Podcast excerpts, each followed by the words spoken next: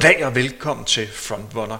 Det her er den femte og sidste del af vores, som vi faster det samarbejde med Aldas, hvor vi har haft muligheden for at blive klogere på fire unge, talentfulde og meget dygtige atleter. Vi har hørt om deres historie, vi har hørt om deres mål, og i dag så skal vi også dygtige atleter. Vi har hørt om deres historie, vi har hørt om deres mål, og i dag så skal vi også lære alle deres lidt bedre at kende. Så jeg har simpelthen inviteret brain coach hos Aldas i studiet. Velkommen til, Kasper. Mange tak. Tak for at komme. Kasper, når man hører navnet brain coach, hvordan fanden bliver man brain coach? Det lyder da som den fedeste titel. Det, jeg, jeg synes også, det er en fed titel, og det er et fedt arbejde, jeg har. Jeg tror, der kan være flere veje til at blive brain coach. Øh, min vej har været, at jeg har en bachelor i sport management, og så har jeg noget erfaring som leder i en af Adidas egne butikker. Og så er jeg generelt bare helt vild med sport, i særdeleshed fodbold. Jeg bruger rigtig meget tid på at nørde øh, produkter og fodboldstøvler og løbesko. Og det er der behov for, når man skal være ekspert inden for, for Adidas. Hvilken ansvarsområder har du? Du har jo lidt allerede nævnt det. Ja, jeg øh, vil sige, at jeg er overordnet stor for at undervise en masse personale ude i de forskellige sportsbutikker i Danmark. Så underviser jeg en lille smule på elevuddannelsen for sportselever, og så er jeg med til en masse forskellige events og begivenheder, som Adidas er en del af. Så jeg har en meget alsidig og forskellig hverdag.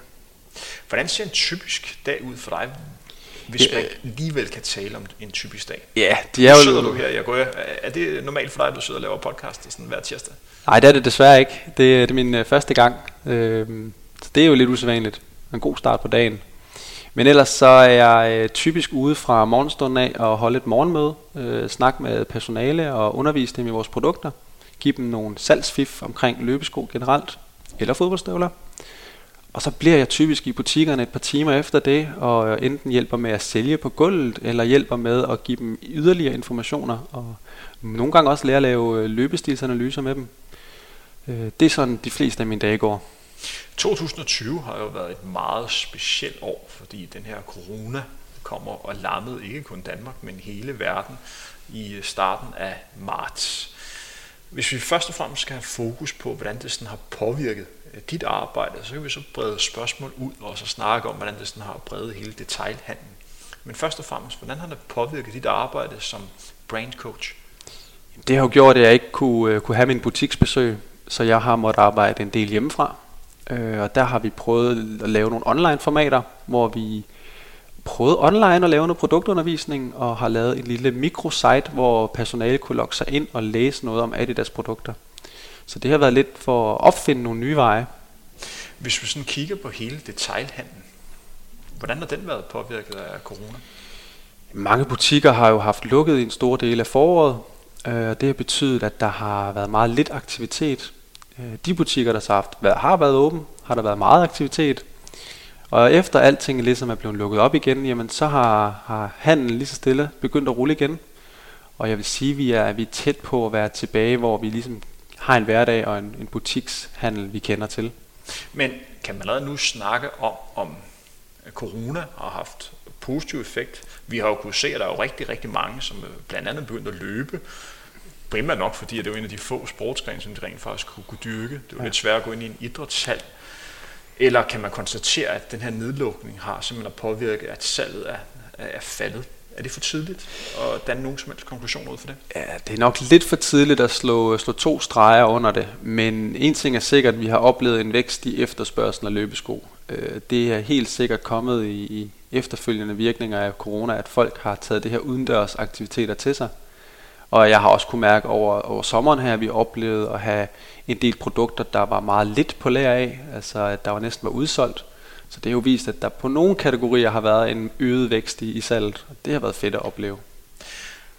Det skal vi komme ind på senere, hvor vi også har mulighed for at kunne lære alle deres lidt bedre at kende.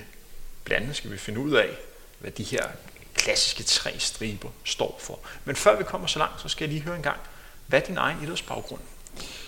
Jamen som jeg nævnte før, så, øh, så er jeg generelt bare vild med sport og har dyrket de fleste øh, sport, man kunne i den lokale idrætsforening. Øh, men jeg er faldt for, for fodbold, og det blev min passion. Så jeg har dyrket fodbold på forskellige niveauer hele mit liv, og gør det stadig.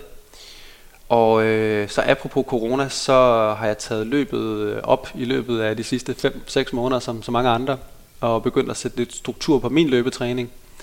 Så lige nu er jeg måske halv fodboldspiller og halvt begynderløber. Og det har jo været meget godt år for, for Adidas, når man sådan kigger på, hvem der vandt Champions League. Det var jo en af Adidas store hold, nemlig Bayern München, som, øh, som tog sejren der. Sidder man så og holder ekstra meget med, med det hold, når der sådan er finalen? Ja, lige den kamp var, var der ikke nogen af de hold, jeg holder med, så jeg holdt selvfølgelig med, med Bayern München. Øh, og det skal også nævnes, at de, øh, de franske mestre Lyon øh, på kvindesiden også vandt Champions League. Det er så, også en Adidas. Ja, rigtig godt Adidas år.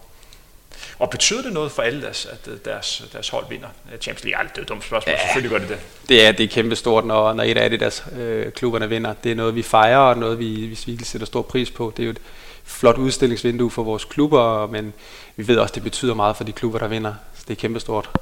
Og selvfølgelig en ekstra kado, når man lige slår en finalen. Ja, det er altid fedt.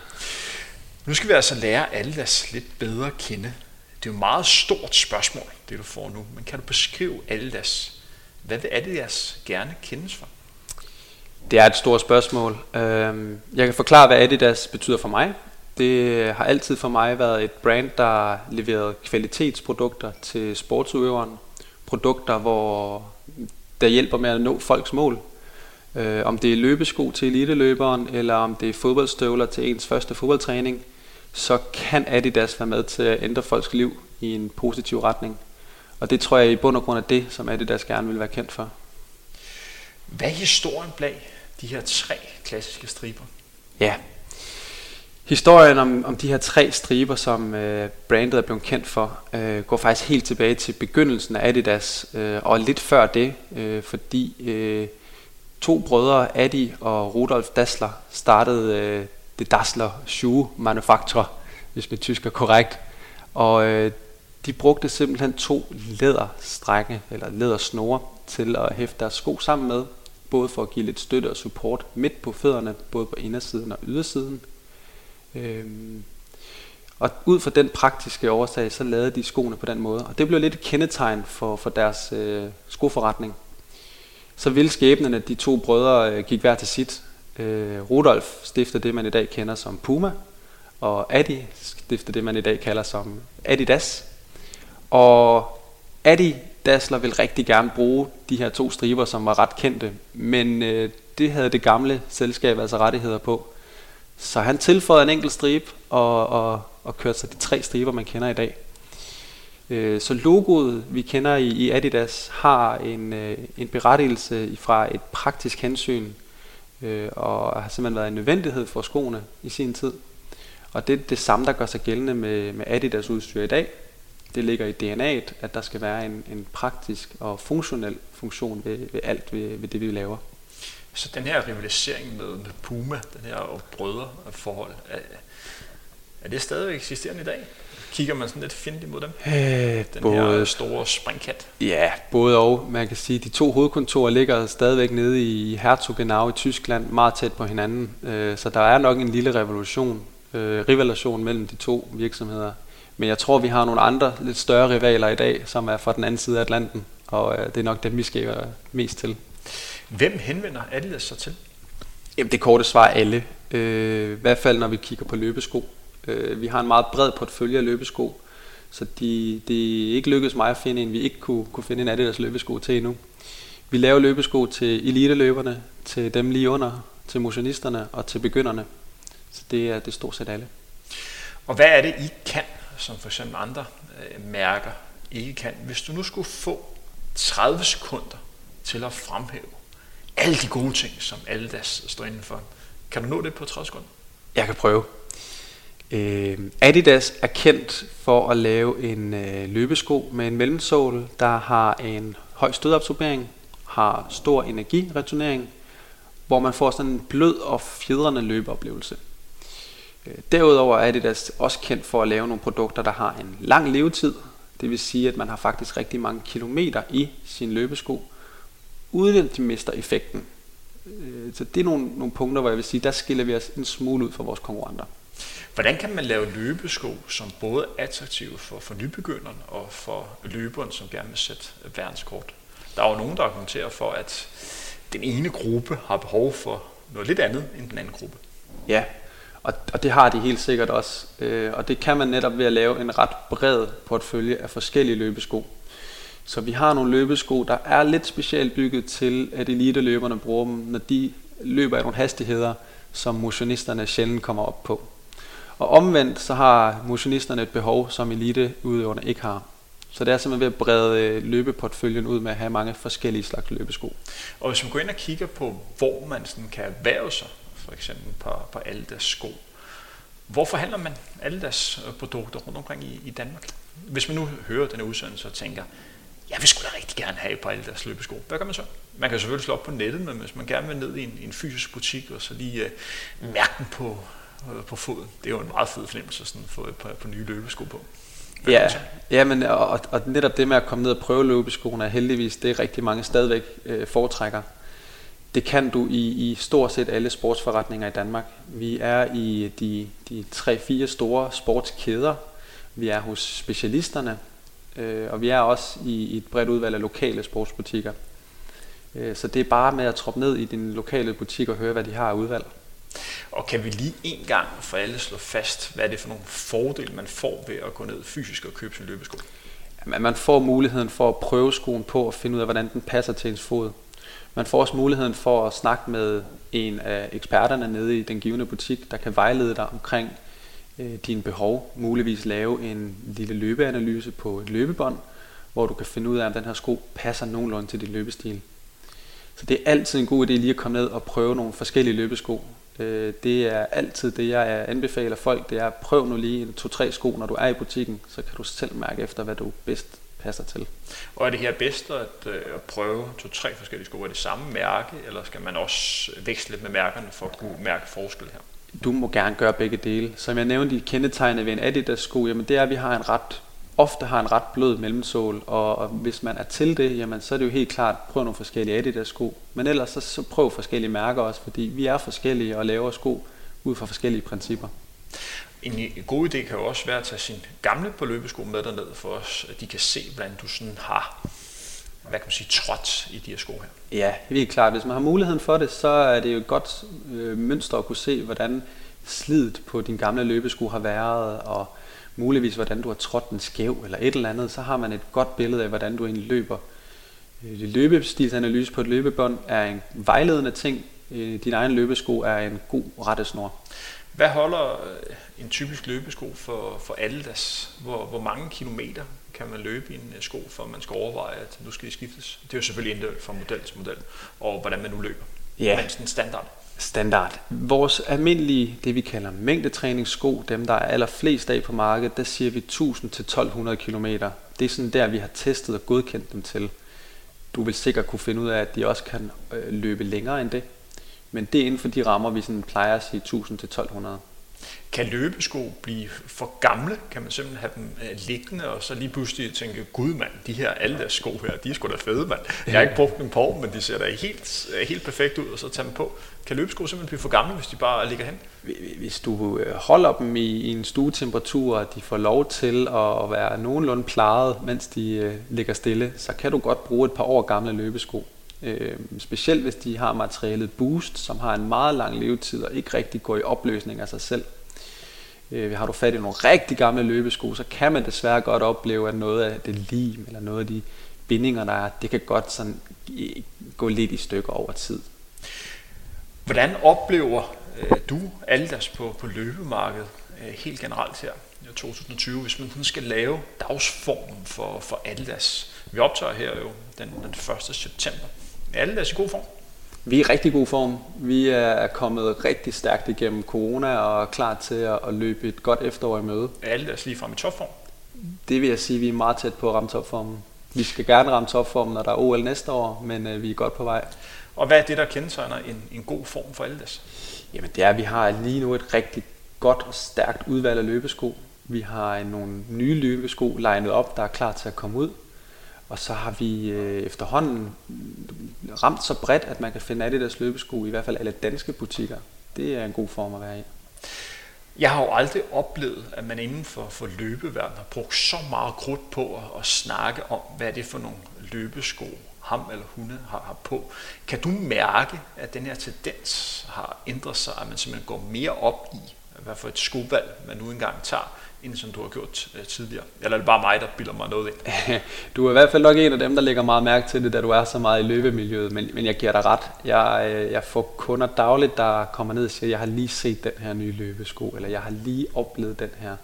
Der er et rigtig stort fokus på, hvad man løber i for lige for tiden, og og det er nok den udvikling, der har været de sidste to-tre år, at der er kommet et meget større fokus på løb generelt.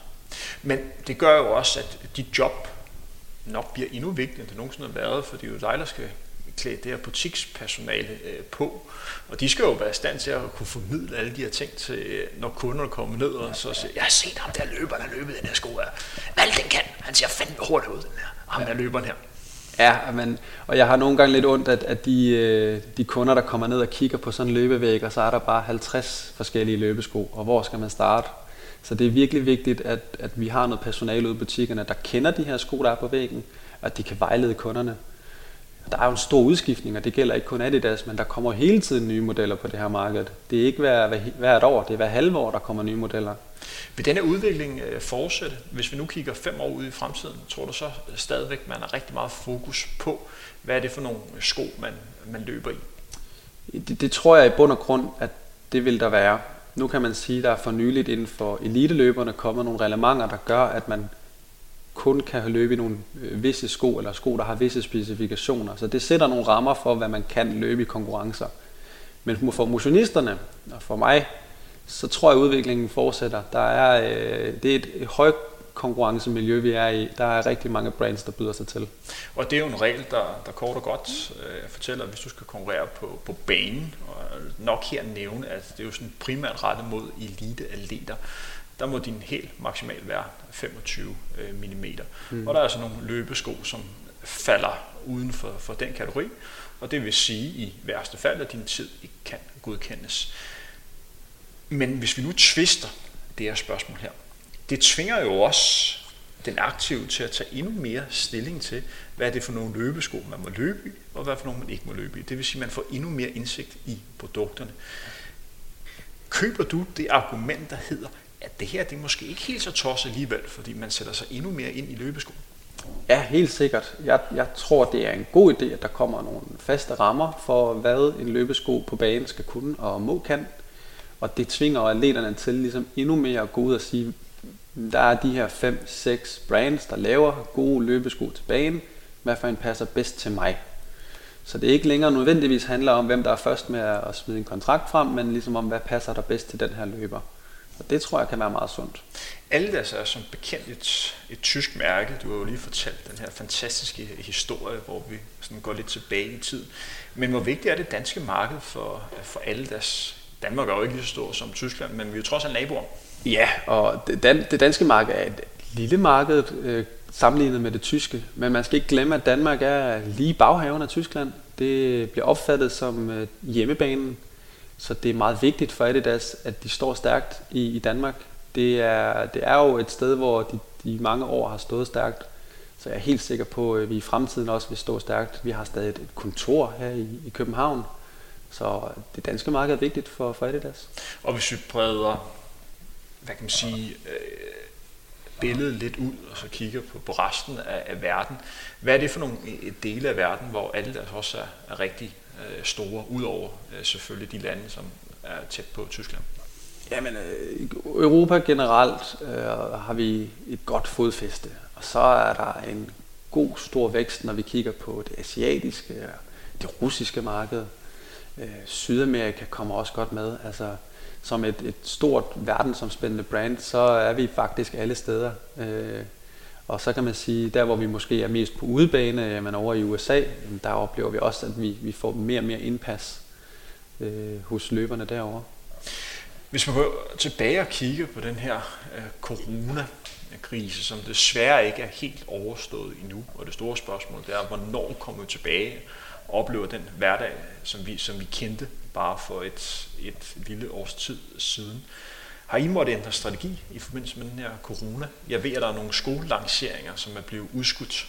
Ja, jeg ved ikke, om vi decideret har ændret strategien, men vi har i hvert fald måttet lave lidt om i den, eller udskyde noget af den. Øhm, der har jo netop fordi, der er mange butikker, der har lukket, og nogle masse løb, og OL er blevet udskudt, så har det jo gjort, at vi har måttet skubbe og lave lidt om i øh, kalenderen for, hvornår sko udkommer. Så det har da påvirket den forstand, at vi i nogle måneder ikke helt kunne sige, hvornår den givende sko kom ud. Øh, og der er vi stadigvæk en smule påvirket, at vi lige mangler de sidste detaljer. Øh, det nytter ikke noget at skyde en kampagne i gang, når man ikke kan få fat i skoen. Hvor meget er I påvirket af, at de her store løbevents ikke bliver gennemført lige øh, pt. Det er jo noget, som rammer hele øh, løbeindustrien, for det er jo der, hvor alle pengene er. For eksempel i Danmark, sådan løb som Copenhagen Half, hvor der kommer 40.000 deltagere for, og man skal ikke undervurdere, altså 40% af alle der deltager, der, altså udlændinge, der kommer ind til Danmark for at, for at deltage, der blev sat verdenskort sidste år. Hvad betyder det for, for alle der, så der ikke er de her store øh, events? Jamen det er, jo, det er jo rigtig ærgerligt, at de ikke er her, øh, men, men det er noget, vi har været klar over et stykke tid nu. Øh, så, så jeg tror, vi har set frem og tænkt, at så må vi gøre noget andet. Øh, putte vores øh, marketingskroner eller vores, bruge vores ressourcer på en anden måde, i stedet for at fokusere på de her store løb. Så det åbner mulighederne for at måske kunne lave nogle lidt andre ting. Øh, så det har da været ærgerligt, men, men vi finder på noget nyt. Som sagt, hele den her serie, som vi har lavet i samarbejde med Aldas, er at, at give lytterne øh, indblik i, hvordan det er at være eliteled øh, i, i dagens Danmark. Vi har taget udgangspunkt i de fire leder, som alle har det til fælles, at de er unge, de er talentfulde, og de er alle sammen alle deres sponsoreret. Og fælles for, for de fire leder, det er jo den her massive stolthed over at være del af den her Aldas familie. Og det er jo virkelig smittende, når, man, når jeg har snakket med de her fire atleter. Og så skal vi også samtidig have fokus på den her Faster Dan kampagne. Kan du sætte nogle ord på den her kampagne? Ja, jamen Faster Dan kampagnen øh, var vores helt store kampagne i foråret, som er fortsat hen over sommeren. Og vi er nu i sidste del af den. Øh, selve kampagnen går ud på at udfordre det her koncept om, hvad er hurtigt i 2020. Vi prøver at sætte fokus på hurtigt og hurtigt løb med nogle produkter, og som vi så efterfølgende har fulgt op øh, hen over sommeren med nogle kampagner. Og man kan sige, at inspirationen til kampagnen er grundlæggende taget udspring i en undersøgelse, der har vist, at løbere, der løber med det eneste formål at sætte personligt bedste, dem bliver der færre af. Der er flere løbere, der har et overordnet formål med at løbe, i form af at komme i bedre form, forbedre deres mentale tilstand, eller nå nogle andre personlige mål. Øh, nogle personlige mål, man måske ikke altid kan måle ud fra sekunder eller minutter på uret, men måske mere den følelse, det giver i kroppen. Så hele Faster Dan-kampagnen har egentlig til formål med at udfordre, hvad er det at løbe hurtigt i 2020? Og hvordan er det at løbe hurtigt øh, i 2020? Det er jo det spørgsmål, vi så stiller ud ved at sige, hvad er dit faster than?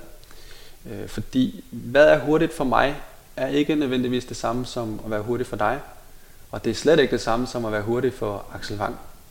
Så vi har alle sammen nogle individuelle begreber i, hvad det vil sige at løbe hurtigt.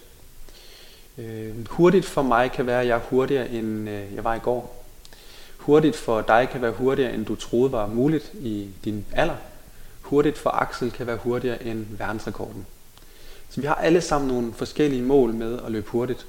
Og det er også lavet ud fra nogle produkter, der gør det muligt for personer, der ikke ser sig selv som hurtige, men giver dem muligheden for at løbe en lille smule hurtigere. På hvilke områder skiller Fast Dan-kampagnen sig ud i forhold til andre kampagner, alle deres tidligere lavet? Øh, helt grundlæggende skiller den sig ud ved, at vi ikke har lavet en målgruppe til den her kampagne. Vi har lavet en meget, i hvert fald meget bred målgruppe, der siger, at alle løbere kan fange ind i den her kampagne. Så det vil sige, at, at vi har lavet nogle produkter, der linker op til kampagnen, som kan ramme alle slags løbere, men også at kampagnen ligesom henvender sig fra alt til eliten til motionisten. Det er jo sådan, når man skal lancere en ny sko, så finder man jo på en masse fancy navne, der sådan skal beskrive den nye teknologi, man har lavet. Og blandet øh, bruger den her Light Strike-teknologi. Det lyder jo meget fedt. Men ja. øh, kan du sætte lidt ord på, hvad det reelt betyder? Ja, Øh, og det ligger lidt i navnet. Øh, Light Strike er en meget let skummateriale, som har erstattet vores klassiske EVA-skum øh, i alle vores lette og hurtige modeller. Det er sådan meget kort beskrevet. Den adskiller sig en smule fra det, vi tidligere har brugt, ved at den er en lille smule mere kontant i øh, den respons, den har. Og den har en lille smule bedre energiretur. Det er egenskaber, der egner sig godt, hvis man vil have en sko, som er let, og som man kan få et hurtigt afsæt i, og man lidt nemmere bibeholder den høje fart. Det er sådan nogenlunde oversigten over Light Strike-teknologien.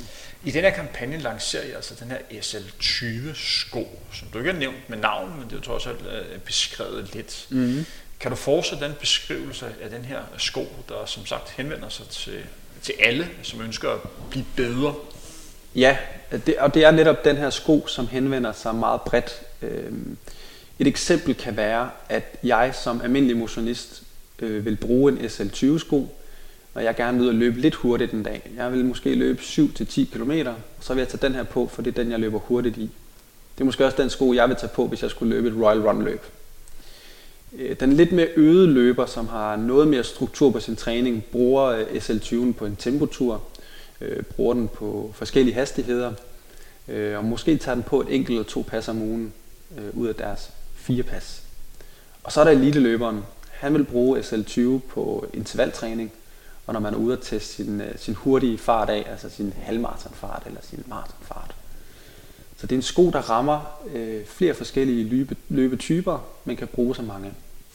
Kan du sætte et ord på, hvordan man kommer frem til, hvad en løbesko kan og ikke kan? Der må jo være nogle løber, som en ny løbesko bliver, bliver testet på. Ja, øhm, Løbesko fra Adidas bliver jo som regel testet af rigtig mange, og vi har i for, når vi producerer en ny løbesko, så har vi en forudtaget holdning til, hvem den skal henvende sig til. Så den bliver også lavet lidt i en, i en retning af, hvem det skal være, og så er det selvfølgelig den type løber, der får lov at teste den. Øh, men jeg oplever også rigtig meget, at man må ikke sætte for store begrænsninger på, for hvem der skal bruge den, fordi der er så meget fokus på løbesko, at hvis du ser en, en, en elite løber, du ser op til løbe i den her sko, så er der bare en lille lyst til, at du også selv skal have lov at løbe i den. Så den måde, det ligesom går på i dag, er, at man gerne vil have, at man kan løbe i noget, der ligner det, elite-løberne løber i. Jeg ved ikke, om du svarede på... på det giver, det giver ja. meget god øh, mening på, øh, på spørgsmålet. Hvis vi går ind og kigger sådan lidt bredere, og så gå ind og kigge på den her øh, enorme udvikling, som der har været i løbesko de sidste ja, 3-4 år. Øh, som sagt, vi har nævnt et par gange, men det spørgsmål, der hedder, hvad for nogle løbesko den pågældende løber har på, altså ikke et, noget, som man snakker om, hvis man sådan går 8-10 år øh, tilbage. Jeg har været med i det her game her i over, øh, over 20 år. Jeg har da selvfølgelig lagt mærke til, hvad andre løbere har på sko. Jeg har også godt været klar over, om det lige var Nike, Adidas eller et, et tredje mærke men at sådan gå i dybden på, hvad specifikt mærke det var. Så langt var mig aldrig ude. Men i dag, der har langt de fleste løber fuldstændig styr på det enkelte mærke, hvad det kan og hvad det ikke kan. Og vi sådan spoler lidt tilbage meget af den her ekstra fokus på løbesko kom jo tilbage i, i 2017, hvor at et amerikansk mærke, øh, Nike, lancerede den her Vaporfly-sko i forbindelse med deres Breaking 2 event på Montauban i Italien. Og derefter er løbemarkedet på mange måder blive revolutioneret. Mm. Og det har blandt andet også gjort, at I alle der er nødt til at tænke nyt og tænke, hvordan skal vi forholde os til den her øh, nye øh, verden?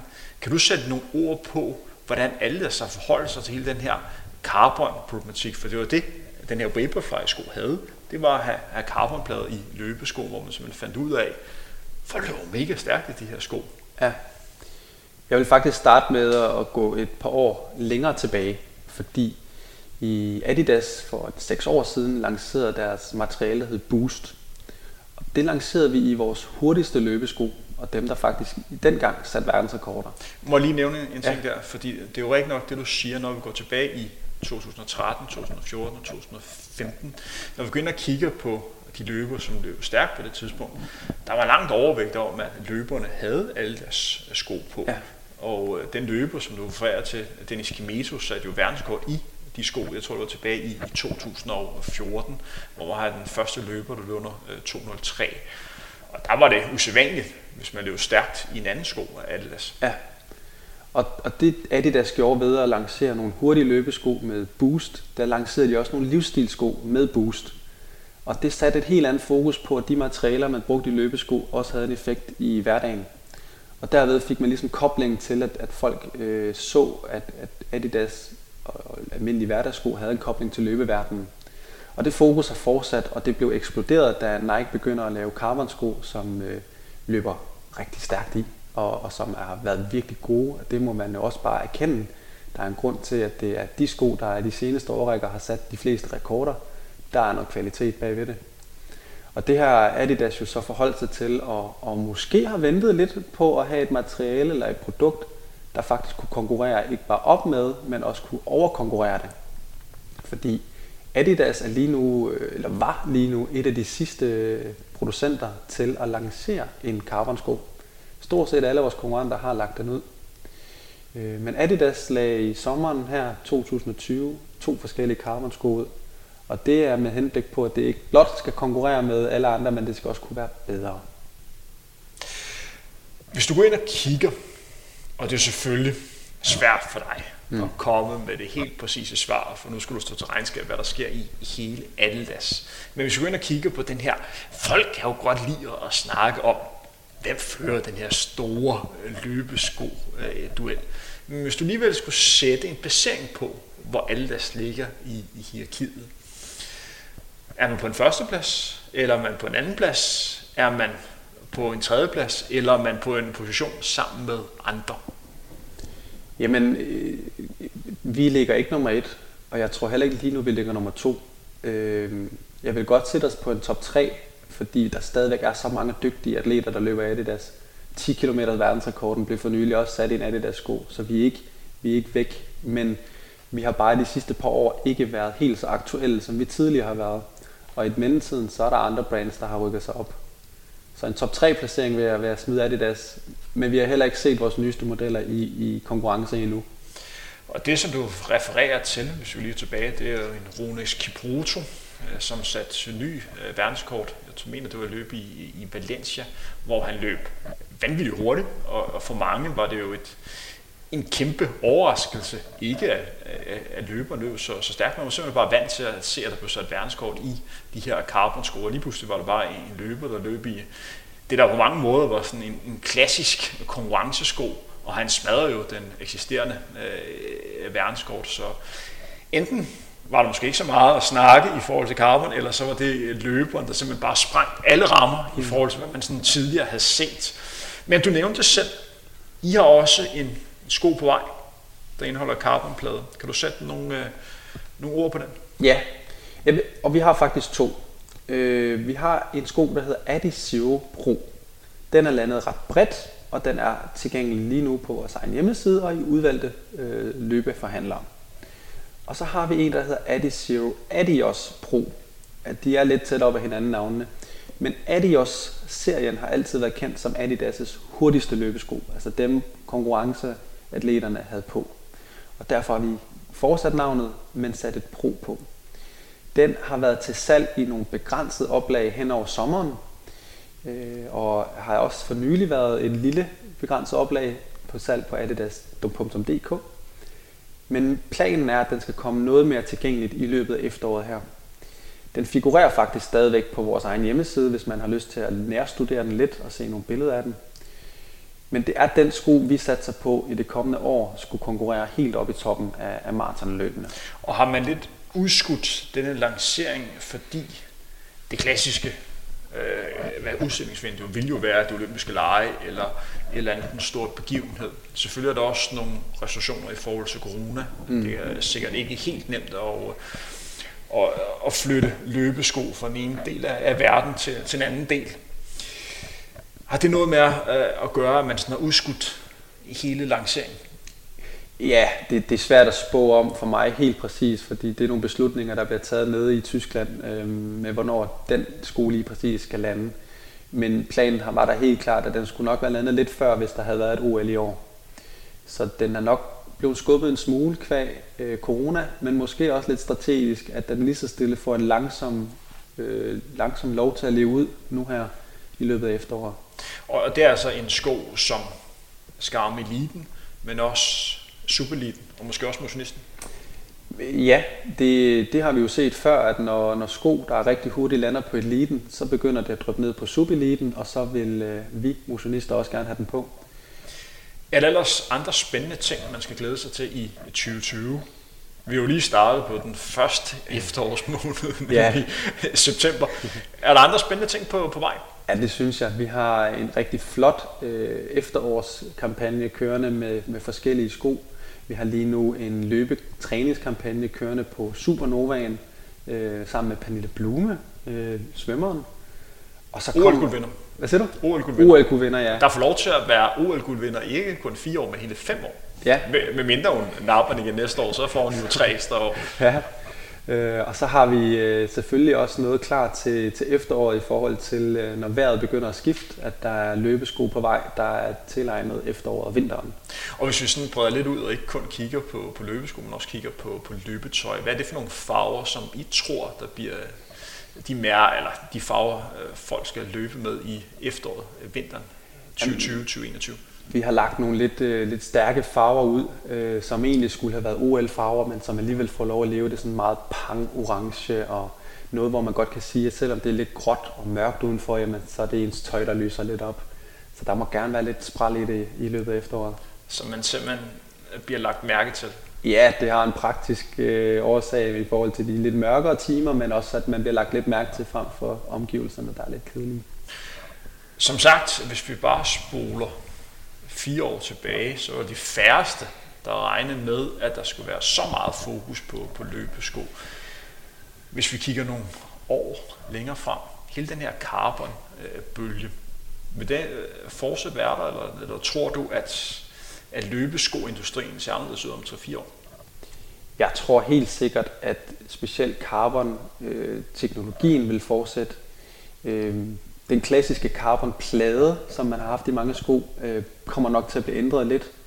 Jeg kan røbe så meget at sige, at vores nyeste løbesko, Adi Adios Pro'en, er ikke længere en plade, men er sådan øh, fem stinger af carbon, der stikker ud, som kan bevæge sig individuelt ud fra, hvordan ens tæer og knogler bevæger sig.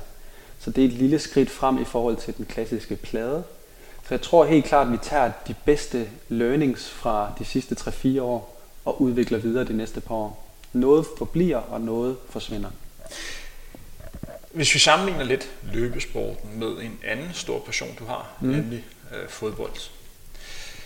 Den her store, ekstreme fokus på, på løbesko, og den her brugen af, af carbonplader i løbesko, er det også noget, man vil se i, i fodboldverdenen? Jeg har spillet fodbold tidligere, jeg går også meget op i fodbold, men jeg vil altid tilstå, den snak, der hedder, hvad er det for nogle fodboldsko, han bruger eller hun bruger. Man hører det ikke helt på samme måde. Hvor meget fokus er der på brugen af fodboldspillere? Fodboldspillerne går helt sikkert op i det. FCK, som I sponsorerede, de går sikkert 1000% øh, op i, hvad, hvad er det, man skal spille i, og hvad er det ikke, man skal spille i. Men den her udvikling af, af, af løbesko, er den været tilsvarende også på fodboldstøvler? Ja, det er den. Og jeg vil også sige, at i løbemiljøet går man også, eller i fodboldmiljøet går man også meget op i, hvad for nogle støvler man har på. Øhm, hvis man går øh, nogle år tilbage, så tror jeg, at vi havde en eksplosiv udvikling i slut 0'erne og start 10'erne på fodboldstøvlemarkedet, hvor man gik fra naturlige materialer som skin og læder til nogle syntetiske materialer. Og det er lidt den udvikling, som løbesporten er inde i, hvor man går fra almindelige såler til såler med carbonplader i. Og faktisk har, har den nyeste Adidas fodboldstøvle, den der hedder X Ghosted, faktisk også fået lagt to carbon øh, fingre ind. Så lidt inspiration fra løbeverdenen er der faktisk også kommet i fodboldverdenen nu. Som man kan sige, man, man låner og stjæler lidt idéer fra hinanden. Så man kan sagtens se, at hvis man kigger lidt frem, vi har jo EM på hjemmebane, blandt andet næste år i 2020, at man står med nogle, øh, nogle øh, fodboldstøvler, hvor du i princippet også lidt kan, kan melde ud, at du rent faktisk springer højere eller løber hurtigere de her på løbesko. Ja. Eller fodboldstøvlerne. Ja, og, og helt klart, det er, det er jo en svær ting at måle, men hvis man laver en fodboldstøvle, der har en, en list fra en, en sprintstøvle eller en sprintløbesko, jamen, så giver det nogle forudsætninger for at kunne komme lidt hurtigere frem og komme lidt hurtigere op på forfoden og sætte af. Og det er en fordel, mange fodboldspillere gerne vil have. Men det du også siger her, det er, at når man er fodboldspiller i dag, så er man også meget fokus på, hvad for nogle støvler man er på. Ja, helt klart. Der er også rigtig meget fokus på de forskellige støvler, og også en stor udvikling i dem.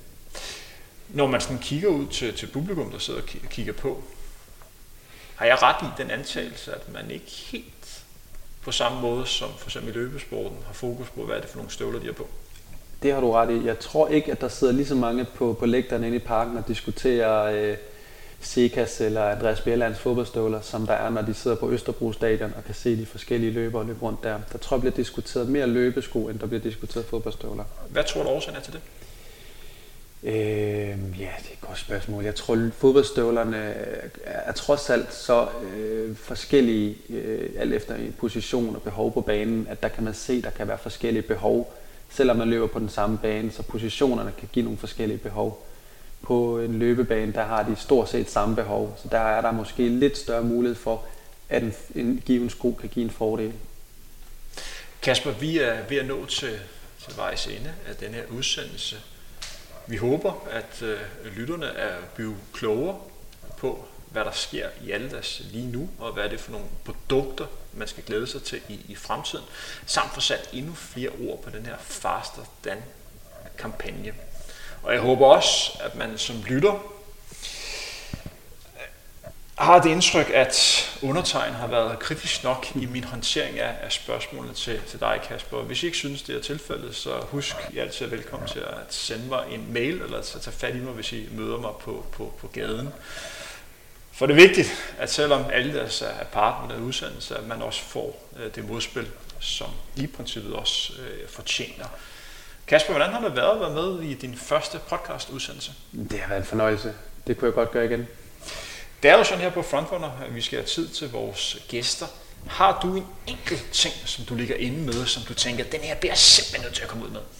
Jamen, så er det simpelthen, at folk øh, skal blive ved med at tage ned til deres lokale sportsforhandler og prøve nogle forskellige løbesko.